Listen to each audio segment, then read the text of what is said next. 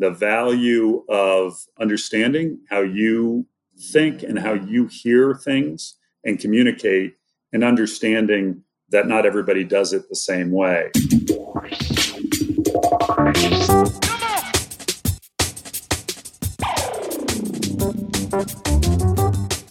The oil and gas industry, the driving engine of the world economy, delivering prosperity, innovation, and abundance across the globe. Here are the stories of its key players, directly from the leaders themselves. This is Oil and Gas Industry Leaders Podcast, where real experiences are passed on from the leaders of today to the leaders of tomorrow. Here is your host, Paige Wilson. Welcome back to another episode of Oil and Gas Industry Leaders Podcast, sponsored by AWS Energy. Before I introduce this week's guest, I want to ask, as I ask every week, please leave me a review in iTunes. You'll get a shout out, and I just appreciate the feedback. All right, I'm sitting here this afternoon with my guest, David Hicks, Senior Vice President of Upstream Energy and partner at IHS Markit. How are you doing this afternoon, David? I'm doing great, Paige. How are you? Pretty good. Just staying inside because it's it's hotter than sun outside.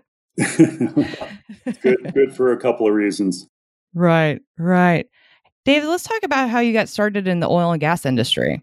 Sure. Well, I was always pretty interested in rocks and geology. I can remember going as far back as fifth or sixth grade and being introduced to trying to differentiate between different rocks in elementary school. And I also remember having one of the earliest rock computers. Little did I realize, but this is was a, a device where it had a bunch of sort of the equivalent to punch cards, and you would move these slider bars on the front of it to measure certain properties, hardness, things like that. And then the, the cards would fall through, only dropping down a couple, and you would identify your minerals, your rocks that way. So I'm not sure why, but it, it had a, a real impact on me. So when I went off to school, I was fortunate to go to school in Colorado, and geology was a natural topic to study. So I fell into that space, and it was a great opportunity to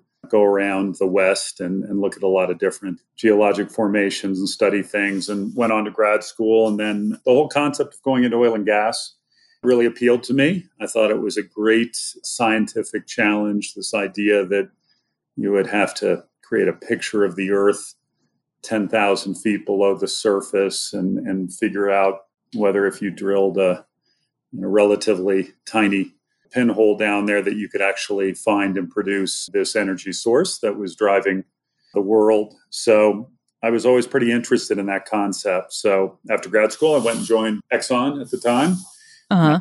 Exxon Mobil and spent a number of years there working as an exploration geologist and then for me, and I've told this story before to some, that it was an incredible transition because when I when I started with Exxon, of course, I was ushered into an office with a drafting table and some mylar sheets and a base map, and handed a, a box of colored pencils, and fundamentally, you know, asked to go and, and find prospects and, and look for hydrocarbons.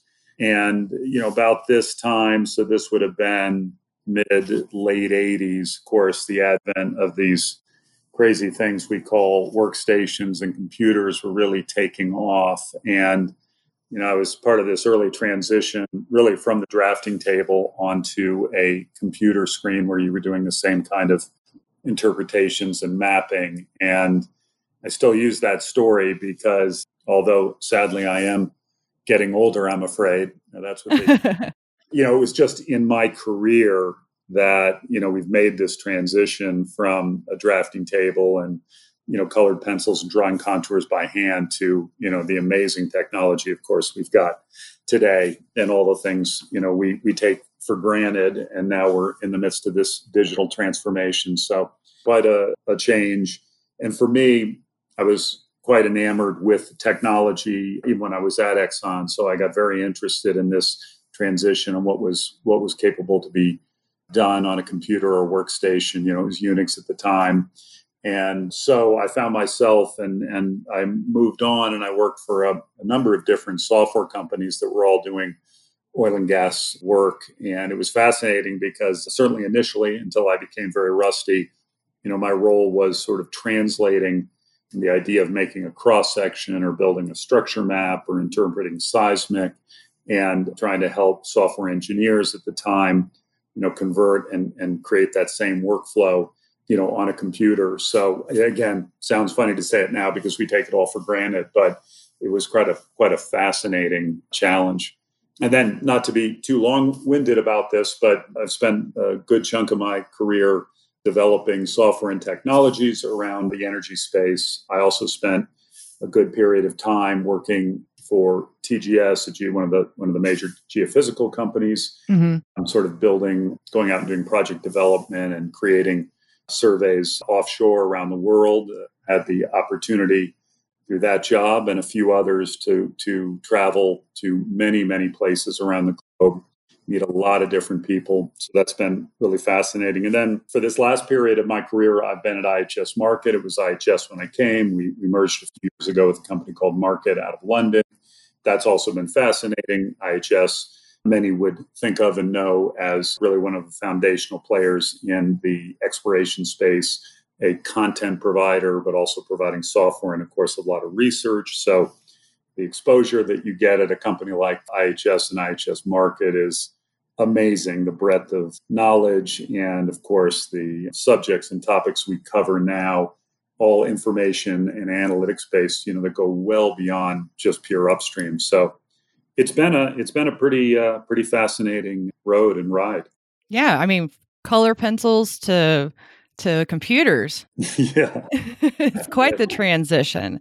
Yeah. So, what are some of the issues? I mean, and and challenges you really had to face? I mean, there's obviously that that gap between, like I said, color pencils and and computers. Yeah, I mean, in that space alone, it, it's an amazing exercise in education and, I guess, in some respects, really communication at the base level.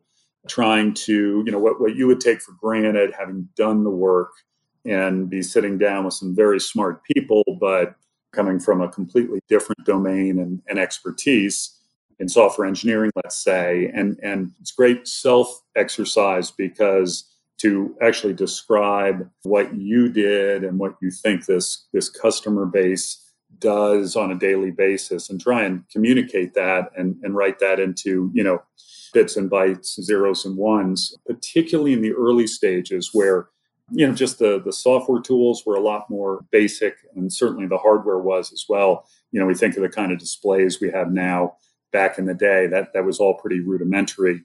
So that whole process of sort of communicating that workflow and and sort of trans translating it to this new medium uh, right. of, of a computer was was pretty fascinating. And you know it didn't always work. Sometimes you got it right and you will see some companies that just hit it and then hit it out of the ballpark and others you know struggled. And a lot of it i think really came down to how you translated that that concept. Right right. Yeah absolutely understand it.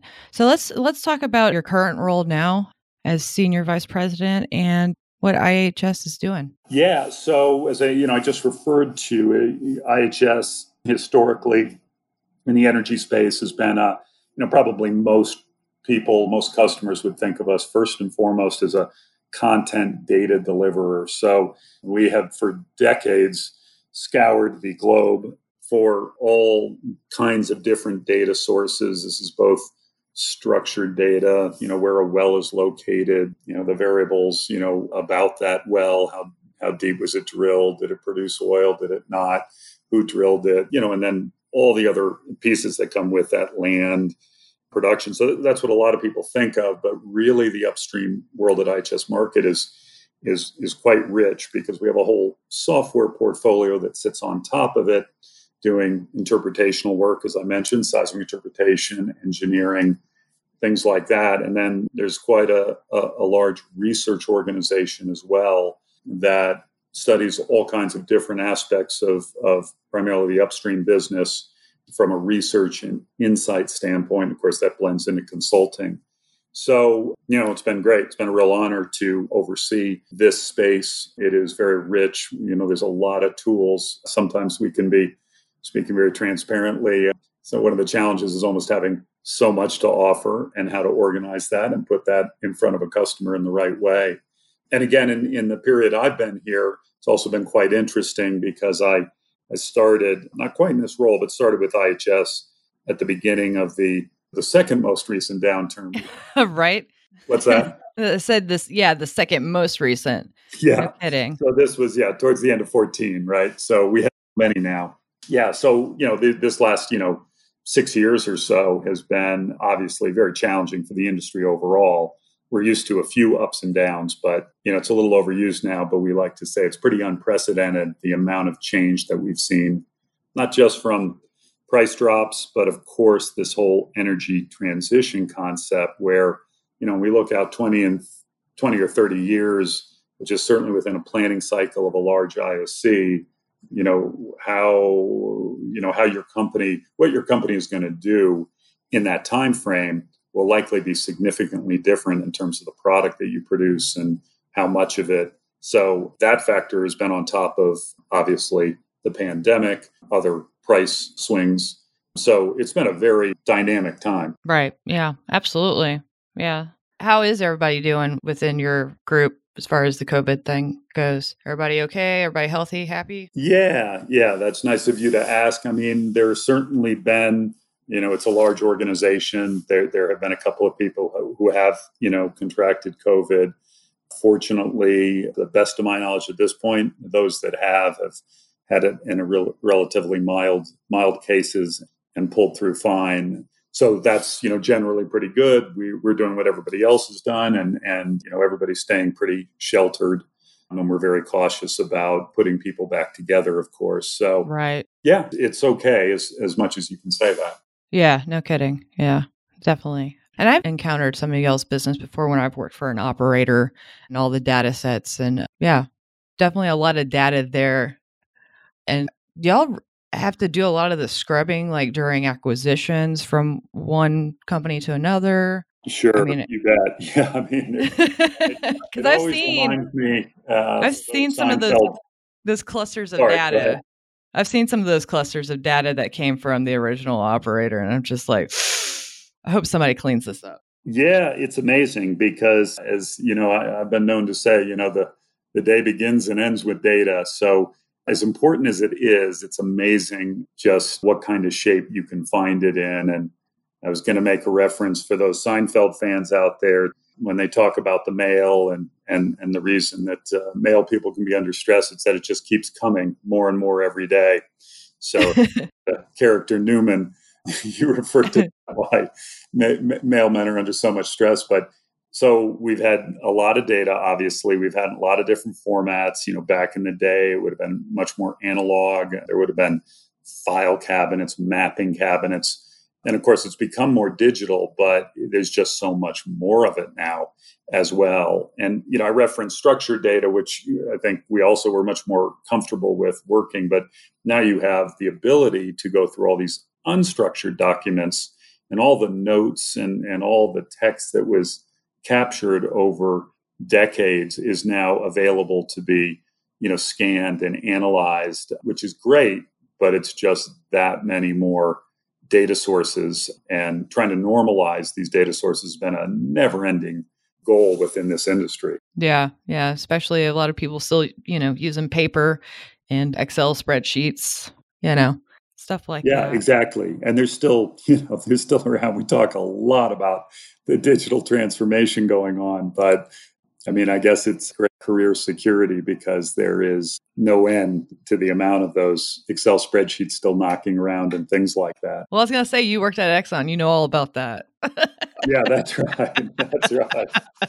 well, I, I remember, you know, stacking everything in a file cabinet, you know, my mapping cabinet at the end of the day. And then somebody had the great idea many years ago that you know we really should capture that because when when explorationists leave the building for whatever reason, you know, it was one of the first attempts to start to barcode them and capture that that knowledge, which is a big part of it. Yeah. So if you had one piece of advice to give our audience, what would it be? One piece of advice. Well, it really depends who, how, how how varied our audience is. Oh well, it's it's pretty vast. I mean, it's everybody from people like you to people starting out in the industry, and then middle management. Yeah.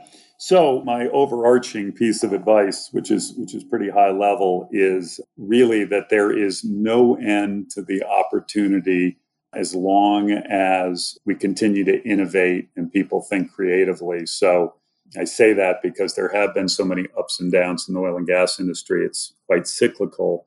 But this phase we're in now is different than anything before. And again, a little bit around this energy transition concept that I don't think the industry's ever faced quite the social voice that that is questioning fossil fuels and also maybe the need because of clean tech and renewables and things like that. There could be a tendency to get a little bit down or morose, but I am never failed to be amazed by the resourcefulness of people in this industry and that, you know, with every corner you go around, there's a new opportunity. So my advice would just to remember that and to keep looking for that that next opportunity because there's always there's always something new to do in the space. Well, not only that, we're not going anywhere. Yeah, that's right. That's you know, right. pe- people still need plastics and and and everything that it takes, all the hydrocarbons that it takes to make all the things that we have. Yeah, absolutely, absolutely. But you know, I would just say on that, and I'm not trying to be pessimistic, but I think the the the, the age of plenty is is changing. So you talked about data and different data sources, and sometimes they could be in horrible shape. I mean, I do think that you know because of the times and the way they were, you could get away with a lot more of that. Let's say, and so now you know, and efficiency, cost efficiency is the, is the you know the the phrase of the day. It's just a slightly different environment. Not going tomorrow, plenty to do, but in a slight with a slightly different mindset. I think. Yeah, no, I agree. Absolutely. What book influenced you the most and why? Well, yeah. So, you know, at a, at a life level, I'd have to say The Hobbit because nice. it had the biggest impact on me as a child. And it's still one of my favorite favorite reads in the, the whole Tolkien, all the Tolkien books. But, you know, from a business standpoint, I think The Innovator's Dilemma, the Clayton Christensen book, when that came out, was pretty impactful. And, and I was you know, relatively early on in, in, you know, working for a software engineering company in the oil and gas space. And, you know, this concept that, that, you know, you would write software and software was so malleable and you would, you know, you would have to eat your, your own code at some point and just completely redo it and these step changes and crossing that chasm just felt the impact that book. It was so useful compared to you know many business books to me it was one that you could apply from kind of a both a tech technology standpoint as well as a market standpoint in terms of where was your company and what were what was the next thing you were trying to build. And you know you'll still hear that book reference of course there's been you know follow-ons to it many times but i think that was probably one of the more impactful books i ever i ever read. Great i'll have to definitely put that in the show notes so everybody else can check it out. What would you say is your most used business tool considering yeah. Uh, outside of, I guess, my most used business tool outside of email, which seems to be the the main thing. And I don't know, maybe that maybe that raises sort of more of this group, you know, work. Uh, in in our case, you know, we're we're we're an Office 365 company, and of course, you know, Corona and COVID has just you know Im- had this huge impact as it has on everybody. But you spend the day video conferencing and on Teams yeah, on Teams, right? And Zoom, you use a lot of different things, but I'm amazed. You know, we've had these collaborative tools over many years, and they've always been, in my view, pretty horrible. But now the tools have gotten better. But this this idea of collaborating, people will share a screen at a moment's notice. So you're having that conversation, and instead of somebody saying, "Oh, I'll send that to you," they're just like, "Hey, let me share my screen and show you exactly what I'm talking about." You know, I, I find that pretty impactful. And of course, it's just been, you know, hyper catalyzed by the fact that we're all, you know, sitting at home and, and spending all day on on video conferences and collaboration tools like Teams. Yeah, yeah, it's kind of amazing because I remember being a little girl and going, "Oh, I want one of those spy watches," and now, I, as an adult, I have a an Apple Watch, right? And now we're we're all able to, you know, look at each other, share our screens, everything right in front of us. Yeah, and yeah, this is not to be a commercial, but but uh, at IHS Markit, we've had a web-based tool for some time called Connect, where it takes a lot of that research, and I don't mean just in upstream, but across midstream, chemicals, downstream, and, and it goes well beyond that because you know we do transportation and we have lots of information about the auto industry and, and transport globally and financials, but what is amazing to me, and again, today it may not sound that crazy, but you know, a few years ago, you could just walk around on your phone and get an alert and see the latest research, for example. And it was quite easy, even on a smartphone, to sort of scour that and see see headlines. And again, I know when we say some of this, it's sort of like, well, you know, don't we read all our news that way? But you know, it wasn't that long ago that it would have been really difficult to think you were just sitting in an airport and you pull your phone out and you get the latest research report on something. Yeah, yeah. It's just it's crazy how far we've come. Yeah, indeed. Yeah. Who would you say is your most respected competitor? Always a delicate question. yeah, there is respect. Yeah, so, you know, our world, it's a little difficult. I'm not completely moonwalking away from your question, Paige, but. Well, you're kind of a big shop. So, I mean. We are. So, we have research and we have competitors there. And we have, I guess, what might be considered fairly traditional deeper interpretive software. And there's there's a different set of competitors there. And then on the content space there's there's lots of different things. And you know just quickly it's not really a full-on competitor. I don't know that it's, it's certainly not the most respected but you know one of the things in the content space is that as technology improves you're seeing more and more government entities states other entities globally you know be able to expose their data in a way that they really couldn't before. So, you know, just being very transparent again, that as a big content player is a competitive nature that's really driven by technology and the you know the ability it wasn't that long ago too that a lot of those agencies really wouldn't have had the wherewithal to have exposed their data that way so i think when you look at that you know broad spectrum it's hard to pick out you know anyone that competes in across the band the way we do. But you know, certainly somebody like certainly like a Schlumberger, for instance, which has been you know just a leading player in the upstream space for what seems you know forever, and you know they do a great job, and it's the company is full of you know amazingly bright people. We're doing a lot more partnering with them, which I think is sort of a sign of the times now. And again, we do things that they don't, and vice versa. Right. But certainly, I think Schlumberger, and and they are you know working hard in these difficult times like everybody else. But you know certainly a company that you would put up there is when you are competing with them, you're very aware of them. Good answer. Good answer. What would you say is your most important lesson learned? The most important lesson learned would probably be the value the value of preparation two things. I say the, the, the value of preparation, and, and this is going to tie into something I'm quite a fan of of some of these communication, how to put it, studies. You know, it, it's a little bit like the Myers Briggs, but we've all had to go through those. Some people embrace them, some people perhaps roll their eyes a little bit, but the value of understanding how you think and how you hear things and communicate and understanding that not everybody does it the same way. So here's one that I quite like called the Enneagram, where there's nine different personality types, and then you can apply that personally, you can apply it to business. But that aspect of being able, you know, and so the the issue here is you run into people or maybe particular kinds of people and you know this this person's frustrating to you and, and you probably frustrate them and you know if you don't have a certain self-awareness about this concept of communication you have a tendency, you know, for that that in this case a business relationship to fall apart because you become, you know, become frustrated dealing with that person instead of really sort of pulling back and understand the way that they sort of see the world and how they communicate. So, it's a personal, you know, example. My tendency is to be very comfortable taking on a lot of different things, pretty comfortable taking things on real time to a degree. And then, just as one example, you'll have a very structured personality and, and, communication type that really is excellent at putting you know one thing in front of the other. And if you're not kind of aware of that, either of those personalities could run into each other and very quickly frustrate the other. So, very long-winded circle back to and part of this I know because as I've spent more time doing that and working with different groups and teams, and I've had a lot of fun with teams that I've managed having everybody do this and then really talking about it.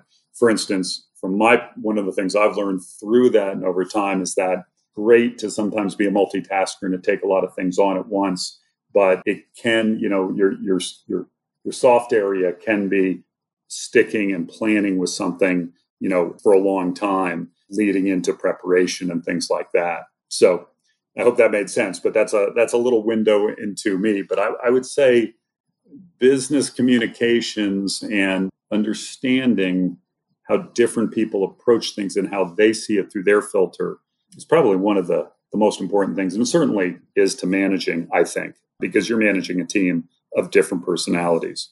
Right, right. Yeah. I've actually taken one of those and it was called an SOI and I just tried looking it up. I have no idea what it means, but I remember taking one when I worked for Sandridge and it just and I'm I'm very self-aware, but I get excited about these things cuz I feel like you get to learn more about yourself and your team and how to do that better, which is basically what you just said. How to communicate together. It's like it's like yeah. learning their language. Exactly. And you know, for some of us when we were perhaps a little earlier on the maturity scale, we just think everything we were saying was so logical and clear and straightforward and then you become well why isn't this person getting that? Or why why don't they understand this is where we need to go? And in time you start to sort of understand that you also each of us has a particular you know communication style and and filter that isn't going to be the same for everybody else right? So that's that right. yeah yeah. Oh that's great. So why do you think your role now is important to the future of the industry? Well i, I guess you know this will sound like the the maturing executive sort of answer but and i certainly have been around a lot of people over time that had a lot more experience and a lot more expertise. But as I said earlier, you know, Paige, I just think that this is really a dynamic time and really different than than some of the ups and downs we've had earlier.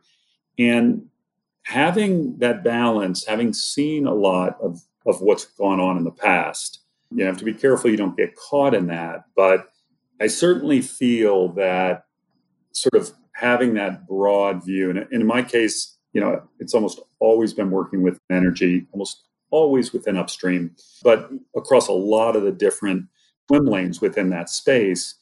You know, I really feel like that balance and being able to say, okay, things are changing rapidly, but to bring that that kind of perspective, you know, is is really valuable without you know just trying to put too much on you know my personal background. But I think, and especially as we've seen a lot of people leave the industry and we're seeing a lot of people that are experienced, particularly now, also leaving the industry. And we've talked about this before, you know, over the years through downturns, but it's just valuable when you can talk with people that have seen a lot of different aspects within oil and gas, you know, as as the times change. Yeah, that's very true. Very true. David, what's your favorite podcast? Well, I in my day have been quite a fan of the how things work. Oh, that's always good. Yeah, and I also like the what is the statistical one that I'm going to I'm to stumble on. Anyway, there's another one that I like that really just looks at the numbers, the analytics of numbers and you know in in business situations but but kind of it was quite a famous book too, but I'm having a little mind blank there. it's only cuz I asked. I said it's only because I asked. Yeah, exactly right. Yeah, right when we get off this, it'll it'll come to me like so many things do, right after the fact. um, and of course, you know, I love this, and and I'll be completely honest that it's it's only relatively recently that I have discovered this industry podcast, but I love it and I've really enjoyed. I, I did a session with a group of people on this podcast on OSDU and on that that standards effort great, really well done. So, you know, as an oil and gas guy, I'm going to put put you and, this podcast right at the top.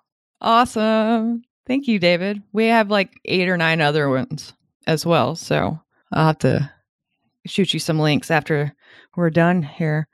And of course, thank you again for joining me today. If people want to reach out to you and or get to know more about IHS Markit, how can they go about doing that, David? Well, you know, in a number of ways. Certainly, probably LinkedIn is a really good place to start. You'll find lots of information on the company. There's a lot there, so it depends what angle you're coming in. You'll certainly find me on LinkedIn, and I'm pretty active in posting thoughts of the day and things that I run across in the industry, and happy for people to reach out and link to me there. So that's probably the best place to start. Yeah, yeah. So I'll make sure to put that your LinkedIn in the show notes so everybody can reach out, and I'll also put the website so people can go out and see exactly everything you'll do. Yeah, exactly. Because it's vast. Tell them not to drown when they do that. Because it could be uh, what what car is in your driveway, or it could be where to drill the next great discovery. It, it's quite a wide range of of information. Awesome, awesome. Well, like I said, thank you again. All right. Well, that concludes this episode. So just remember, it's up to you to open the next door. Now, here's events on deck. Hey everybody, Alex here with the events on deck. So, due to current circumstances, of course, we are not able to have any in person events. So, I have nothing of that nature to update you guys on. But we have been hosting some virtual events. So, OGGN is wanting to offer free webinars, live happy hours, etc. during this time. Since these events are not scheduled out as far in advance as in person events, we would like to keep you guys updated via Facebook, LinkedIn, and Twitter. So be sure to keep checking up on that, and we'll keep you guys posted on anything we're offering. It has been free. We want to offer you guys value during this time that we're all at home. So please continue checking in and joining us for these virtual events. We are looking forward to seeing you guys whenever we're able to have in person events and hope you're staying safe and sound.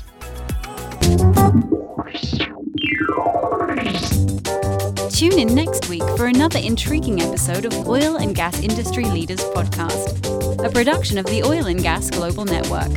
Learn more at oilandgasindustryleaders.com.